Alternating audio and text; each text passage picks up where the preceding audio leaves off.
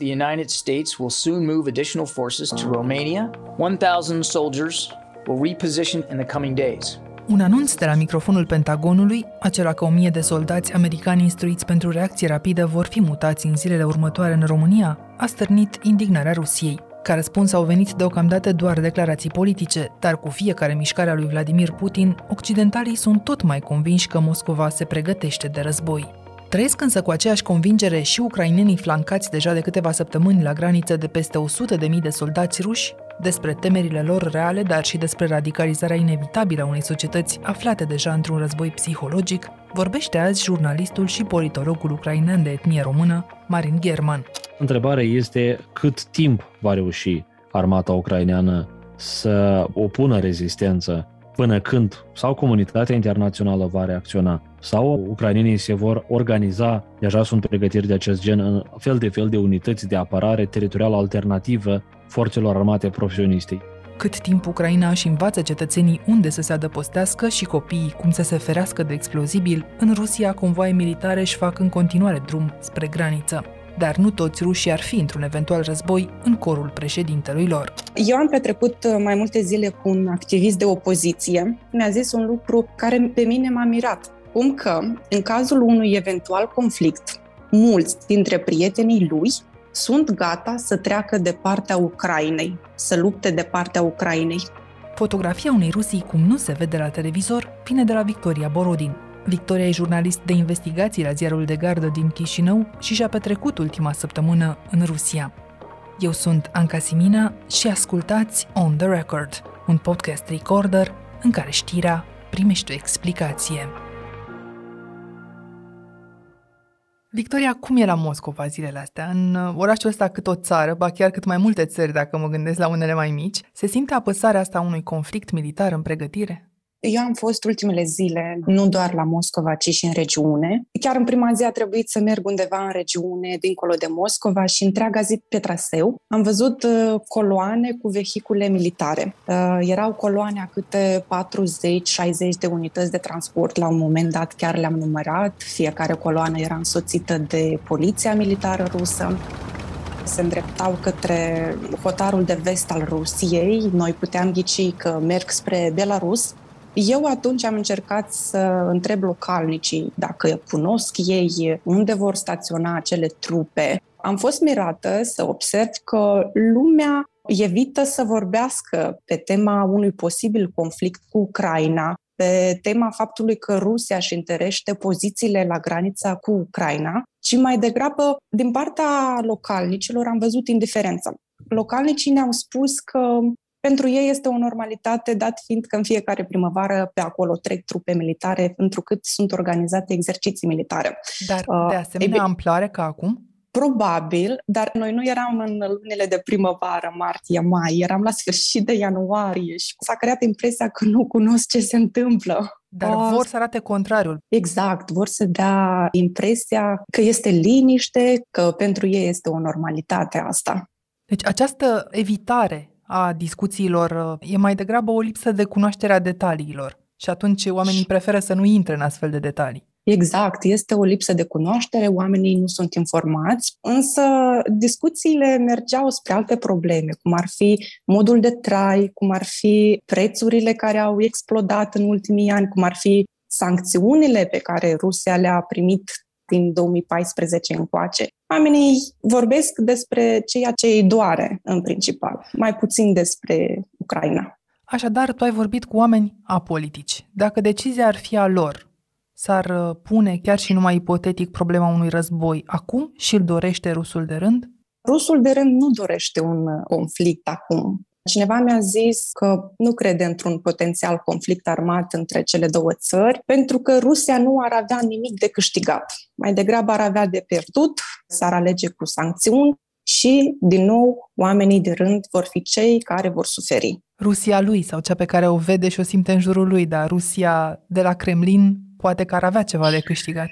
Știe omul de rând ce planuri are Rusia de la Kremlin? Bănuiește măcar din ce îi spune televizorul? Ah, un tânăr chiar, cred că avea 20 de ani, am încercat eu să-l descos prin mai multe întrebări, să înțeleg ce gândește, pentru că 20 de ani înseamnă 20 de ani trăiți doar cu Putin la conducere și mirat am fost că nu am putut să-l descos. Și la un moment dat, tânărul cel am zice, știi, noi nu cunoaștem ce se întâmplă, noi nu cunoaștem ce va fi, pentru că scenariul este doar în capul lui Putin. El știe ce va fi, doar el.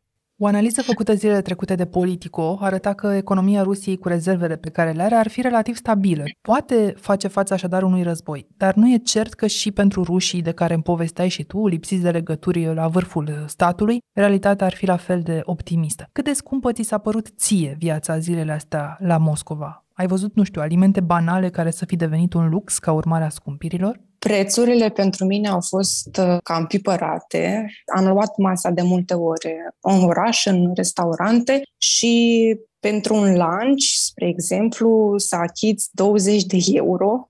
Este foarte scump. Am fost uh, și prin magazinele lor uh, alimentare. Prețurile sunt mult mai mari la băuturile alcoolice, la fructe, la carne, la lactate, deci viața se complică totuși dacă veniturile lor, din câte am citit, n-au crescut semnificativ în ultimii ani, chiar dacă veniturile țării stau relativ bine. Dar după câteva zile de expunere la televizor, cum ți s-a părut că se traduce în presa rusească amenințarea cu noi sancțiuni dacă Ucraina va fi atacată? În ultimele zile am fost mult mai atentă la ce se vorbește la televizor și am urmărit chiar unele buletine de știri de la Rusia 24, canalul cu cea mai mare acoperire în Rusia. Se vorbește mai mult despre faptul că vestul acuză Rusia că pregătește un conflict, că își întărește pozițiile la granița cu Ucraina, și că aceste acuzații sunt nefondate, că Statele Unite nu au dovezi. То, что Россия в США ответила на выпад Госдепа, заявили, что именно Вашингтон является генератором Totodată este bine conturată ideea asta că Kremlinul nu își dorește un conflict, că autoritățile de la Kremlin sunt gata să negocieze, să se așeze la masa de discuții și să găsească soluții. După câteva seri în fața ecranelor, începi să crezi că Rusia e mai degrabă victimă și Ucraina agresor? Nu aș spune așa. Mai degrabă este și Rusia un fel de victimă, dar am văzut Ucraina prezentată ca o victimă, pentru că în media rusească este propagat acest mesaj cum că Statele Unite ar folosi Ucraina în interesele lor, am văzut o știre făcută dintr-un uh, discurs a președintelui aliat al Kremlinului, președintele Lukashenko. În discursul său mediatizat da, de presa rusă era ceva de genul uh, americanii vor să atragă Ucraina într-un conflict. Că formează idei dușmanice împotriva popoarelor slave. Am să citez uh, așa din memorie, noi trebuie să fim împreună, să fim uniți, să ne apărăm valorile, indiferent de costul pe care îl vom plăti. Ucraina становится предметом закулисного торга. Deci Ucraina este cumva, se formează ideea că ar fi victima, iar Rusia vine cumva să-i apere și discuțiile merg uh, spre a ajuta Ucraina. Un rol mesianic, creat prin uh, interpuși. Dar cum ți s-a părut ție că e privit Putin, măcar în aceste zile, ca un câștigător, ca un strateg desăvârșit, ca un salvator, cum ai povestit uh, mai devreme? Ce victorii ale momentului de fapt îi se atribuie? În una dintre seriile petrecute la Moscova am mers în Piața Roșie și acolo am văzut doi eh, bărbați trecuți de a doua vârstă unul din ei cu un steag rusesc în mână. Am asistat la un spectacol în susținerea lui Putin, un discurs, ceva de genul trebuie să-l susținem pe președintele nostru, să susținem militarii noștri, să le arătăm acestor ocupanți unde le este locul. Ulterior, al doilea bărbat care înregistra video discursul primului a urcat și el pe acea scenă mică și a început să citească poezii, poezii patriotice despre susținerea președintelui lor și cât de rău este în, în Europa și iată vin agresorii și noi trebuie să fim puternici și uniți.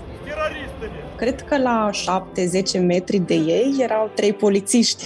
Putem ghici ce s-ar fi întâmplat dacă mesajul era anti-Kremlin, da? Acei bărbați nu-și mai țineau discursurile, erau luați pe sus de acolo. Dar în afară de polițiști uh, care au tăcut, din câte deduc, trecătorii au spus ceva, s-au oprit? Rușii nu sunt prea impresionați de astfel de discursuri, pentru că eram eu și câteva persoane, 5-10 persoane care de fapt filmau. Eu am petrecut mai multe zile cu un activist de opoziție am încercat să aflu care este poziția lui în raport cu Ucraina, dar nu știu de ce nu am uh, reușit să aflu. În schimb, acel tânăr, acel uh, activist, mi-a zis un lucru care pe mine m-a mirat.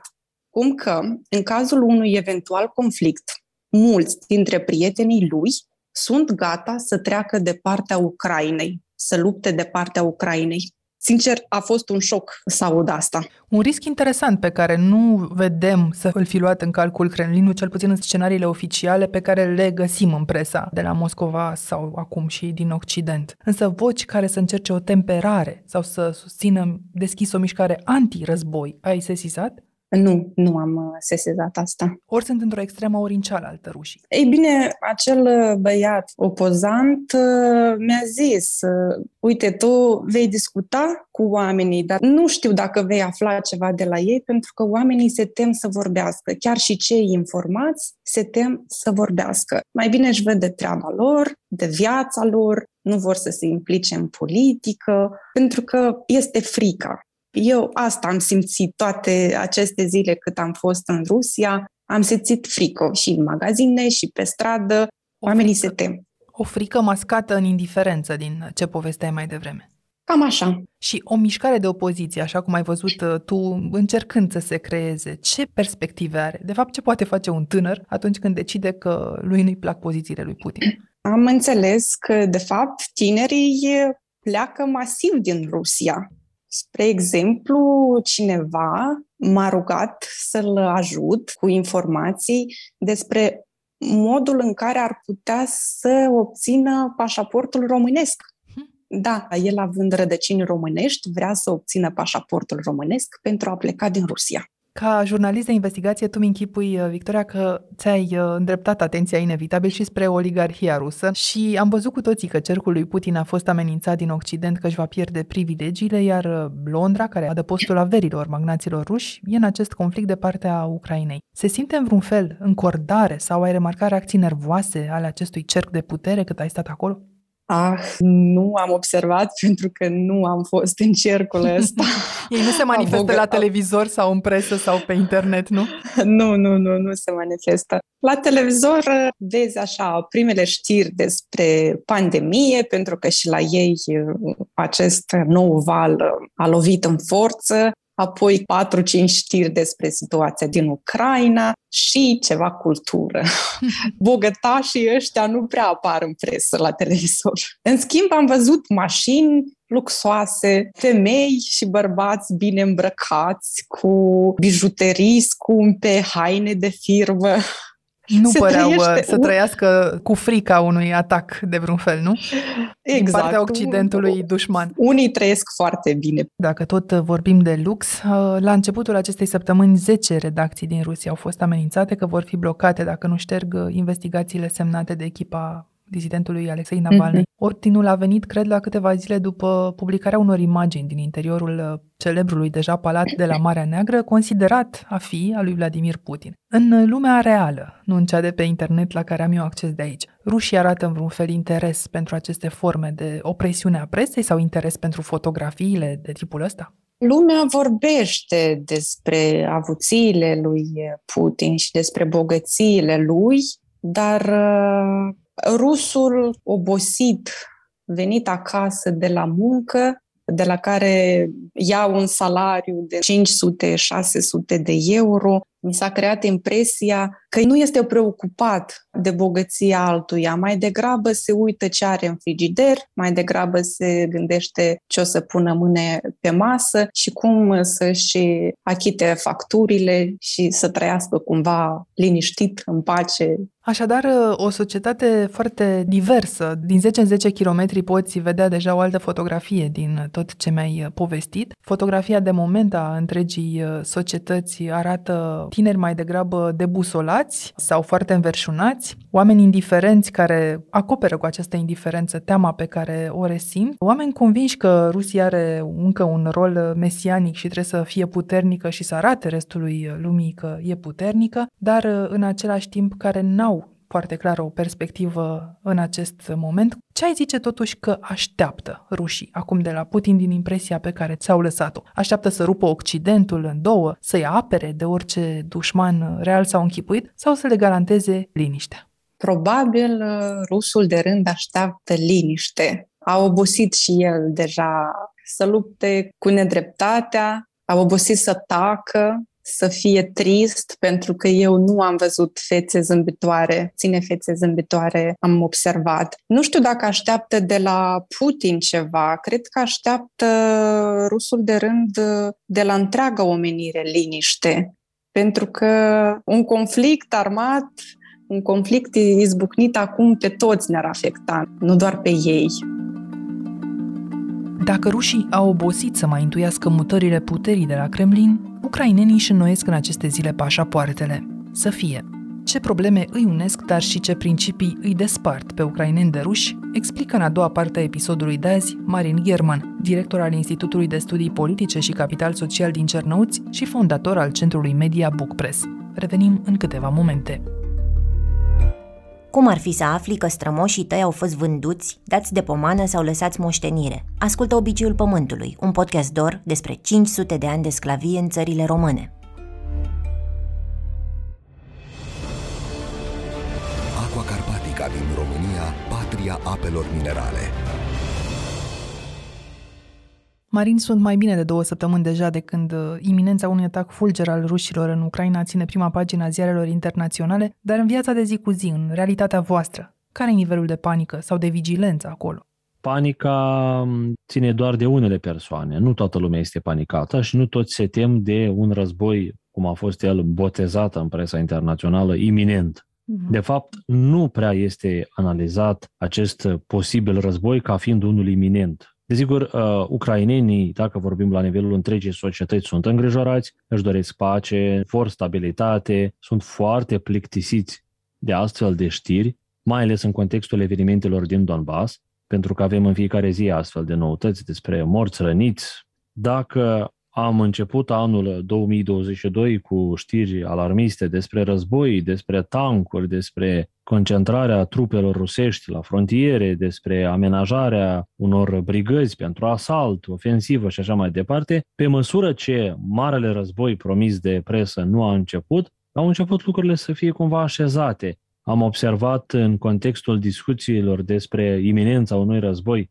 cum valuta națională ucraineană grivna s-a devalorizat față de euro și dolar și această devalorizare a durat cam două săptămâni. Apoi, în contextul în care războiul nu a mai început, dar oricum suntem în așteptarea lui, grivna și-a revenit fără mare eforturi, vreau să vă spun, ale băncii naționale ca regulator. Deci este o situație ambiguă. Dacă în decembrie jumătate dintre ucraineni susțineau că Rusia va ataca cu siguranță în mod direct și deschis, Observăm la finele lunii ianuarie că doar un sfert dintre ucraineni consideră că Rusia cu adevărat ar putea să atace Ucraina, ceilalți considerând că este o cacelma, un joc pentru a negocia cu Occidentul. Desigur că a fost foarte interesantă și stranie, într-un fel, reacția oficialilor ucraineni, dacă Ministerul de Externe a avut o linie destul de corectă din punctul meu de vedere, un dialog cu partenerii din Occident, cu NATO și partenerii din Uniunea Europeană. Președintele mai întâi al Ucrainei a declarat că Rusia se uită în direcția Ucrainei cu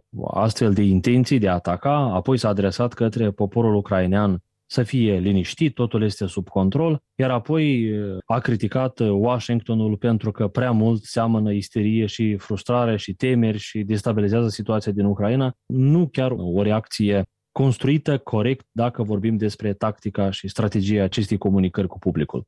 Ne vom întoarce la politicieni și la mesajele pe care le transmit ei oamenilor fără funcții politice, dar în primul rând despre acești oameni fără funcții politice aș vrea să vorbim pentru că mesajele politicienilor se tot traduc prin presa internațională și pe agenții, dar despre omul care nu are funcție, dar are job, are responsabilități, are în continuare facturi de plătit și copii la școală, nu prea vorbește nimeni zilele astea. Omul ăsta ce vede la televizor când îl deschide? Sau ce vede când se uită pe cer? Că tot sunt exercițiile astea de care vorbeam?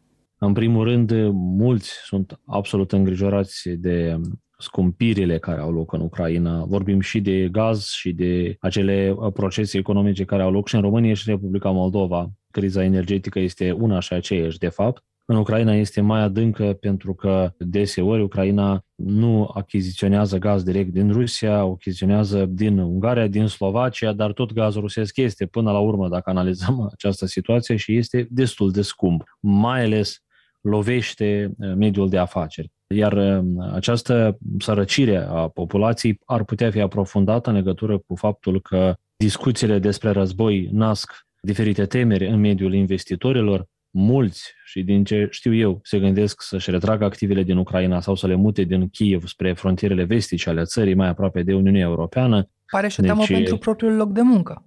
Este cu adevărat și în așteptarea unui război iminent în format clasic, deja ne aflăm într-un război asimetric. Deja Ucraina are de pierdut în această luptă. Un război non-militar, să spunem, ca să înțeleagă toată lumea, care se duce cu alte mijloace decât uh, cu armele. Da, dar uh, daunele aduse posibil sunt și mai mari și mai grave decât în urma unui conflict militar clasic. Ucraina, de fapt, deja are de suferit în urma acestor știri, acestor informații, acestei gălăgii, pentru că imaginați-vă câți investitori se vor arunca să investească milioane sau miliarde de euro sau dolari într-un stat care este în așteptarea, după cum spun politicienii, a unui război iminent.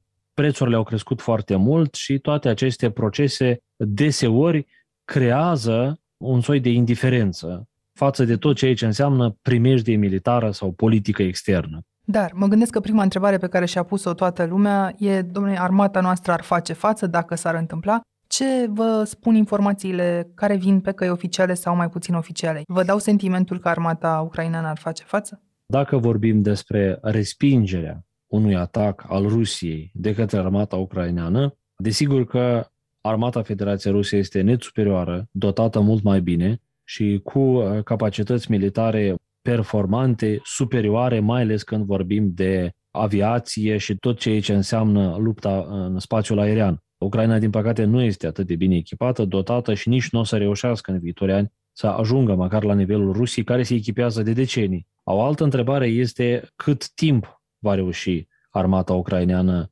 să opună rezistență până când sau comunitatea internațională va reacționa sau ucrainenii se vor organiza Deja sunt pregătiri de acest gen în fel de fel de unități de apărare teritorială alternativă forțelor armate profesioniste. Eu sunt încrezut în faptul că nu va fi un război chiar atât de ușor pentru Rusia, pentru că dacă Ucraina poate fi ocupată destul de repede, menținerea acestui teritoriu sub controlul Federației Ruse nu pot spune că este imposibil, dar ar fi o problemă enormă pentru Rusia în momentul de față, luând în calcul uh, atitudinile, în primul rând, ucrainenilor față de Rusia, o, a crescut foarte mult atitudinile negative față tot ceea ce este Rusia, luând în calcul rănile pe care le-au lăsat războiul din Donbass și iminenta apariția unei mișcări de rezistență militară în rândul civililor. Ei se vor organiza mai ales în zonele vestice și centrale ucrainene. Cum? Internetul are vreun rol în asta?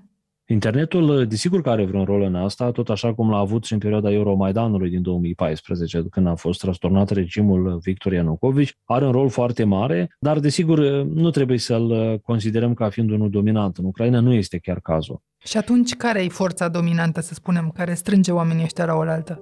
Vorbim despre Ucraina în momentul de față, în contextul în care, din 2014, în Ucraina s-a trezit un sentiment civic aparte ucrainean național, nemai întâlnit până în 2014. N-ai zice Dacă 2004, până în... nu? Ai zice 2014. Eu spun 2014, pentru că 2004, fiind vorba de primul Maidan în Ucraina, a fost unul important, dar nu a conturat identitatea civică ucraineană națională, așa cum a conturat-o în 2014. Desigur, vorbim în acest context și de reizbucnirea și reafirmarea tendințelor naționaliste. Iar aceste sentimente, în momentul de față, au ca bază un dușman extern, care este Rusia, clar definit, nu știu dacă a vrut Putin sau nu, a reușit coalizarea identității etnice naționale ucrainene.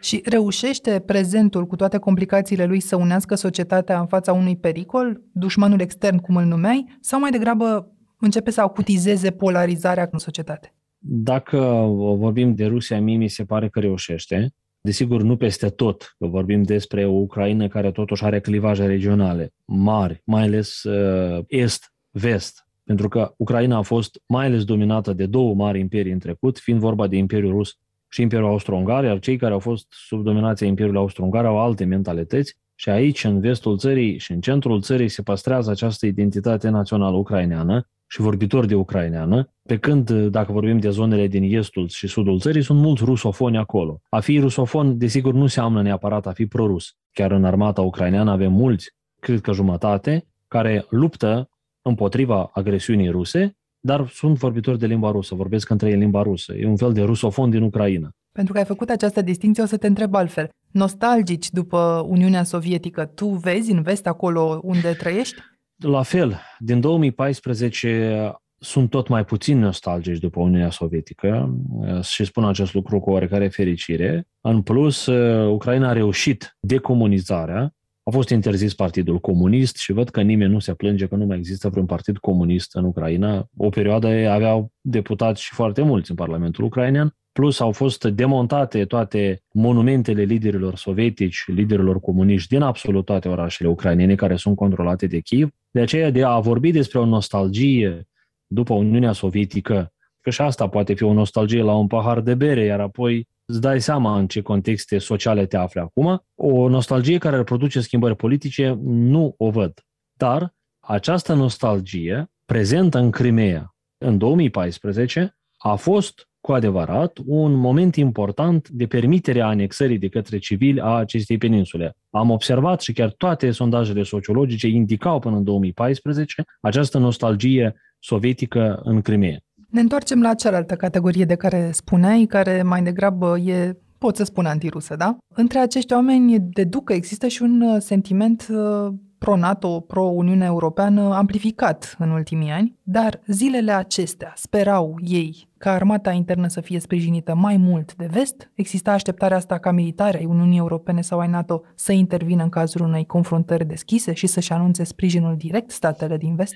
Există această așteptare, a existat despre NATO, s-a vorbit mai puțin în Ucraina începând cu 1991, dar a crescut susținerea aderării și integrării Ucrainei la NATO concomitent cu agresiunea Rusiei împotriva Ucrainei. Mulți au văzut că Ucraina este stat singur și au văzut că nu există o alternativă decât apropierea Ucrainei de NATO. În momentul de față, desigur, așteptările ucrainenilor față de NATO și UE sunt mult mai mari decât oferă NATO și poate să ofere NATO. Mulți regretă că nu s-a reușit o aderare la NATO în perioada când erau vremurile mai bune, și mulți se întreabă în felul următor, bine, ne oferă armament sau echipamente, dar oricum noi va trebui să murim. Cam aceasta este răspunsul ucrainenilor.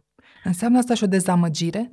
Posibil că ar produce o dezamăgire, dar ar produce o dezamăgire dacă vom vorbi despre o escaladare a situației la frontiera ruso-ucraineană. Dacă situația se va menține așa cum o vedem în momentul de față, un ping-pong diplomatic și de declarații politice și statele membre UE și NATO vor continua să ofere cu titlu gratuit sau nu chiar așa armament Ucrainei, din potrivă vor vedea că sunt state care cu adevărat ne ajută în timp ce alții ne amenință. Dar dacă se va ajunge la confruntare directă și soldatul din NATO nu va veni să lupte alături de soldatul ucrainean, asta se poate transforma în dezamăgire. Se poate transforma și dacă acest conflict va fi unul fericit pentru Ucraina și se va reuși până la urmă opunerea unei rezistențe armate și așa mai departe, din potrivă se vor consolida și mai mult sentimentele naționaliste care pot să devină și ultranaționaliste dominante. E și un lucru explicat pe vreme de război, radicalismul devine o chestie existențială pentru o națiune. Sunt politicieni care să zgândărească și naționalismul și această eventuală dezamăgire față de NATO? Nu am observat politicieni care ar critica NATO în momentul de față, în afară de cei uh, proruși, dar și ei nu au uh, organe informare pe care să le mai dețină, luând în calcul legile de dezoligarhizare din Ucraina inițiate de președintele Volodymyr Zelensky în 2021. Noi observăm în momentul de față o concreștere absolut atipică a curentelor naționaliste ucrainene cu curentele pro-UE și pro-NATO. Inclusiv uh, fostul președinte ucrainean Petro Poroshenko, care este în momentul de față cercetat, acuzat de parchetul național de înaltă trădare a statului, că ar fi avut legături economice cu republicile autoproclamate Donetsk și Lugansk, fiind acuzat că a finanțat terorismul. A preluat la un moment dat, în timpul administrației sale, narațiunile naționaliste privind limba ucraineană, privind națiunea pe primul loc și le-a contopit cu narațiunile pro-UE și NATO. Chiar partidul pe care îl conduce se numește Solidaritatea Europeană, care are o politică pro-UE și NATO, dar în egală măsură are o narațiune naționalistă. Este un lucru foarte interesant, un produs al acestui război hibrid, pentru că trebuie să oferi oamenilor sentimentul național pe de altă parte, să le dai o speranță că ne apropiem de UE și NATO. Ai adus inevitabil discuția la presă. Dacă spui că mesajele astea se propagă, trebuie să ne întrebăm și unde. Cât de prizate sunt posturile de televiziune rusești în Ucraina? Știm deja că nu mai există posturi de limbă rusă care să fie ucrainene, dar toată lumea prinde și posturi străine, nu? Da, posturile rusești guvernamentale sunt interzise în Ucraina, ca și agențiile de știri rusești. Noi nu putem intra pe motoare de căutare, rusești, pe site-uri rusești de știri, cele care au fost incluse ca fiind primejdioase pentru securitatea ucraineană de către Consiliul Național de Securitate Națională din Ucraina. De asemenea, căsuțele poștale rusești au fost interzise și multe altele, un pas făcut acum 5 ani. Dar avem televiziuni în regim liber pe satelit, oricine poate să privească un post rusesc, inclusiv Rașa 1, Rașa 24, Украина очень обиженная страна. Они обижены на НАТО. Și mai ales sunt vizionate aceste posturi de televiziune în comunitățile rurale, acolo unde nu există televiziune prin cablu. Toată televiziunea prin cablu, de fapt, este pro-ucraineană. Pas cu pas, uh, televiziunile ucrainene și-au cam făcut asemănătoare mesajele privind uh, conflictul cu Rusia. Chiar a existat la un moment dat ideea de a uh, deține un control cât de mic al statului asupra presei și narațiunilor presei în contextul în care există un război cu Rusia. Nu s-a făcut acest lucru, dar autocenzura totuși există în presa din Ucraina, iar Rusia, vreau să vă spun că a fost declarată de Parlamentul ucrainean printr-o rezoluție stat agresor. În această cheie, Rusia stat agresor, sunt promovate aceste mesaje. La posturi ucrainene. Dar există și linie de mijloc la aceste posturi ucrainene? Liniile de mijloc sunt, dar nu reprezintă ceva dominant în momentul de față. Chiar din potrivă, sunt uh, criticate posturile de televiziune care mai au vreo legătură cu politicieni ucraineni care s-au retras în Rusia și reprezintă un alt punct de vedere sunt văzute foarte rău aceste posturi de televiziune. Pentru că faci parte ca jurnalist, dar și ca politolog dintr-un grup de fact-checkeri internațional, în ultimul an, din câte am citit, ai analizat teoriile care au tot circulat prin presa din Ucraina, din Rusia, în încercarea asta de a delimita adevărul de fals. Care ar fi narațiunile cu care mințile oamenilor au fost, să zicem, bombardate luni la rând și pe care le vezi acum exploatate în acest conflict de care vorbim? Vorbim despre 4-5 metanarațiuni mari promovate de Rusia chiar nu în ultimul an, în ultimii 8 ani. Primul ține și de România într-un fel sau altul, mesajul că Ucraina este un stat fals, creat artificial și nu a existat niciodată, iar în contextul consultărilor Rusia-Occident este promovat și observ prin rețele de socializare din România pentru a arăta că, păi, cum să susțină România Ucraina, pentru că Ucraina este un stat fals, n-a existat niciodată și lăsați în pace să-i descurcă rușii cu ucrainenii că sunt un singur popor, iar acesta este un al doilea mesaj. Rușii și ucrainenii sunt un singur popor. Ucraina nu poate să existe fără de Rusia și ar trebui lăsată pe seama Rusiei ca să fie stabilitate. Cu alte cuvinte, fără de Rusia, în Ucraina nu va fi pace niciodată. Îi spui narațiune, dar ai de-a dreptul mesajul pe care Vladimir Putin îl dă de mulți ani în discursurile da. oficiale. Este adevărat, dar când vorbim despre un mesaj al lui Putin, vorbim despre un mesaj personalizat. Când observăm așa zise analize, așa zise editoriale, știri, reacții care apar pe Facebook tot la comandă datorită trolilor finanțați, apare impresia că, cu adevărat, toate aceste narațiuni nu țin de Putin. Sunt și multe altele, toate având, de fapt, acest scop de a arăta că Occidentul reprezintă ceva rău, Americanii și occidentale vor pământurile ucrainene, țevele ucrainene de gaz, resursele naturale, vor depopula Ucraina și doar Rusia poate să salveze Ucraina. Se vorbește de câteva zile și de suspiciunea că un atac cibernetic masiv ar fi deja pregătit la Moscova. Sunt semne concrete care să justifice temerea asta, adică date, de exemplu, că sistemul Ministerului de Externe din Ucraina a fost atacat din Rusia sau rămâne deocamdată doar o suspiciune? Sunt suspiciuni.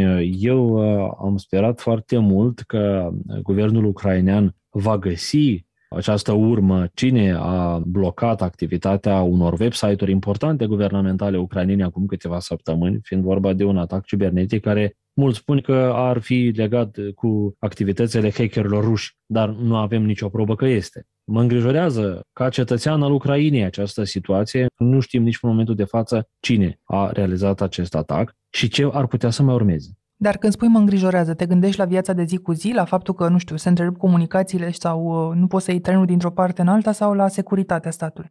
În primul rând mă gândesc la securitatea statului, dar orice s-ar putea să se întâmple. Inclusiv am avut acum câțiva ani o situație în care a fost colapsat sistemul energetic al țării, vorbim de mai mult de jumătate din regiuni, în urma unui atac cibernetic făcut de Rusia. Deci când rămân fără curent spitale, vorbim și de securitate, dar vorbim și de funcționarea normală a societății. Oamenii pe la operații și se întrerupe curentul electric sau multe alte situații.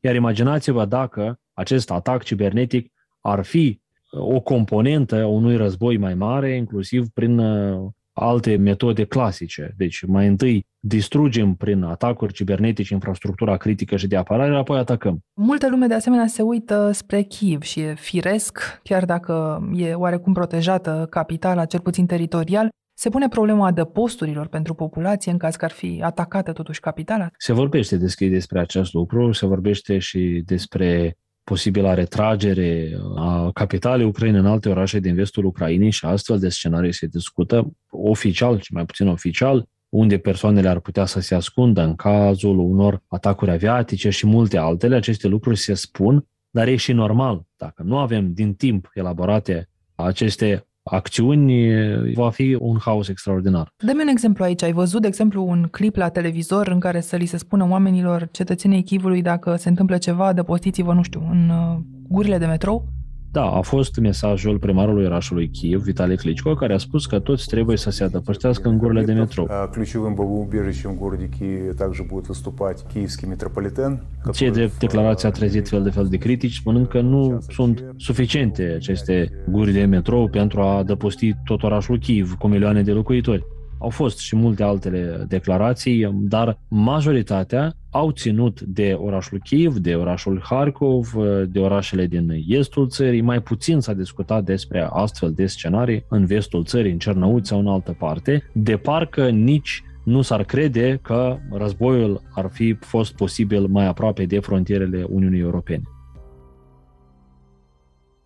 O altă explicație pentru conflictul ăsta, venită chiar dinspre diplomații ucrainieni sau britanici, ar fi interesul uh, acesta al Kremlinului pentru a influența jocul politic intern. Mai exact pentru a înlocui actuala putere, inclusiv pe președintele Zelensky, cu una prorusă. Ai văzut vreo schimbare de atitudine în rândul politicienilor cu un discurs prorus au prins ei aripi zilele astea? Nu am văzut nicio schimbare și acest lucru, de fapt, nu este nou. Noi cunoaștem de ani de zile cine sunt uh, oamenii uh, pe care a mizat Moscova în viața politică ucraineană. Au și parlamentari, au și fracțiuni, au și partide organizate în așa mod, dar nu am observat nimic din ceea ce uh, s-a spus în această privință, ba din potrivă, dacă vorbim despre o destabilizare a situației politice interne ucrainene cu ajutorul sau fără ajutorul Rusiei, Mie mi se pare că Ucraina poate să nimerească într-o cascadă de evenimente de consolidare a forțelor naționaliste ucrainene și nici de cum cele proruse. Este o tendință foarte interesantă acestor grupuri naționaliste care se declară pro-europene și pro-NATO, cu persoane care s-au întors uh, din frontul din Donbass și sunt în momentul de față militari de rezervă sau veterani de război, Mulți dintre ei sunt nemulțumiți și am contacte directe cu ei de politica președintelui Volodymyr Zelensky și spun că au, sunt solidari cu cei ce reprezintă partidul uh, lui Petro Poroshenko. De fapt, Poroshenko are o echipă mare în spate care îl susține, mulți veterani de război și multe altele. De aceea, un val al nemulțumirii nu cred că ar cauza în momentul de față venirea la putere a unui politician prorus, un regim marionetă condus de Rusia. Acesta ar putea fi instalat doar pe cale militară. Și atunci, ce scenarii, de fapt, mai rămân uh, valabile dintre toate cele vehiculate în presa internațională, considerate valabile și de către voi? Ce se poate întâmpla mai departe dacă nu schimbarea de putere ar fi uh, sensul tuturor acestor amenințări? Totul depinde de ce distanțe temporale vorbim în momentul de față. În viitoarele luni nu văd ca fiind posibil un război la scară largă în Ucraina. Nu-l consider un război iminent, după cum a fost botezat de presa internațională. Din punctul meu de vedere, datorită acestei gălăgii și acestei atenții față de Ucraina, posibil că războiul a devenit uh, unul care poate fi amânat sau a devenit unul imposibil. Rusia de fiecare dată a avut o atitudine selectivă față de aplicarea forței. Mulți analiști s-au aruncat să spună că jocurile lui Putin sunt uh, ilogice, emoționale și așa mai departe. Declarațiile sunt. Dar Rusia este foarte atentă la ceea ce înseamnă aplicarea forței. Vorbim de Crimea în momentul de față, când nu s-a împușcat niciodată anexând această insulă. Vorbim de Georgia, care a luat lumea prin surprindere și s-a știut că nu se va reacționa drastic față de această situație. Și datorită acestei gălăgii enorme în presa internațională, cred că războiul nu mai este iminent. Mie mi se pare că va continua acest joc al demonstrării musculaturii, acest război psihologic și asimetric, prin o epuizare a tot ceea ce înseamnă resurse interne ucrainene, cu speranța că cu costuri mici se va reuși o destabilizare internă ucraineană. Doi, eh, mi se pare de asemenea că se va discuta luni de rândul despre acest război iminent sau neiminent, astfel încât să se obosească comunitatea internațională de acest dosar, subiectul să nu mai fie interesant, Ucraina să dispară de pe paginile cotidianelor internaționale și atunci posibil să revenim la subiectul războiului. Așadar, nu credeți voi acolo în uh, teoria asta a unui război la scară mai mică, nu neapărat la scară largă, pentru ocuparea unor teritorii sau pentru e, crearea unui culoar între Rusia și Crimea? Dacă vorbim despre un război la scară mică, deja are loc. În fiecare zi avem uh, rapoarte despre câți au murit în Donbass, câți au fost răniți. Este un război de tranșee, se trage în fiecare zi, deci războiul la scară mică are loc, el poate să escaladeze, dar Rusia spune altceva Potrivit retoricii Moscovei, niciun militar rus nu se află acolo. Cu alte cuvinte, în orice moment Moscova ar putea să spună și deja observă în presa rusă acest mesaj, avem două republici, Donetsk și Lugansk, ele ar trebui susținute, dotate, oferite armament uh, super nou. Dacă Occidentul, Statele Unite ale Americii și Marea Britanie dotează Ucraina, de ce și noi să nu dotăm puternic aceste două republici care trebuie să se apere în eventualitatea unui atac din partea Occidentului. Asta este mesajul lor și atunci Rusia rămâne nevinovată, chiar dacă va reizbucni un război regional. Moscova în orice moment poate să spună că nu este mâna ei, noi am ajutat frații noștri rusofoni de acolo. Trebuie spus și că România a făcut mai mult sau mai puțin protocolar un plan de primire a migranților, deocamdată teoretic, dar fac ucrainenii planuri de plecare oriunde spre vest în aceste zile? Vezi măcar pe rețelele uh, de socializare așa vreun curent de tipul hai să ne facem bagajele? Din discuțiile pe care le-am chiar și cu prietenii de-ai mei, mulți au început să-și facă actele, pașapoarte să fie. Deci totuși cât de multă panică n-ar fi existat la nivel oficial, totuși oamenii se gândesc la o posibilitate a apariției unui război este ceva asemănător cu ceea ce s-a întâmplat acum trei ani, dacă nu mă înșel, când a apărut o criză în zona Mării Azov și în Ucraina a fost declarată în câteva regiuni stare extraordinară, o situație extraordinară. La fel, oamenii au început să se gândească dacă vine peste noi războiul și instabilitatea, ce viitor mai are acest stat. Deci Rusia, fără să fie intrat oficial pe teritoriul Ucrainei în momentul de față, exceptând Donbassul și Crimea, deja provoacă daune Ucrainei în mod direct. Recapitulând, a produs radicalizare, a motivat politicieni pe care îi credeați uh, deja expirați să revină cu discursuri în forță și chiar dacă nu va fi un război la scară largă în următoarele luni, a făcut deja foarte mult rău. Ce ar însemna astăzi să te aștepți la cei mai rău în Ucraina? Invazia armată sau de fapt această teroare prin amenințarea permanentă?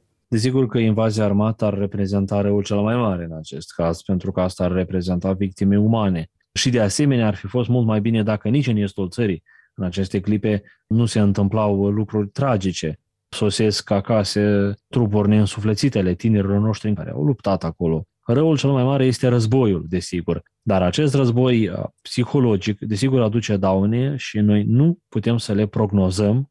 Noi nu știm, de fapt, uh, ce ar putea să ne așteptăm în, în viitorii ani sau în viitoarele luni în urma acestui război la scară largă, non-militar, dacă vreți, al Rusiei împotriva Ucrainei și împotriva Occidentului, că de fapt mai mult în momentul de față vorbim despre un război antioccidental prin prisma Ucrainei.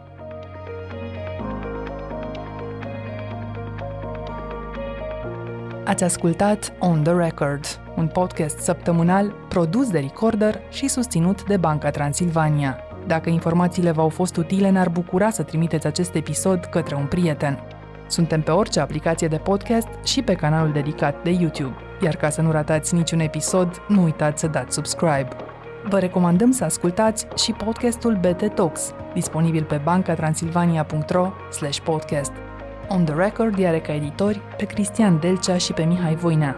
Eu sunt Anca Simina și mă găsiți pe anca.simina.arondrecorder.ro Ne reauzim vinerea viitoare!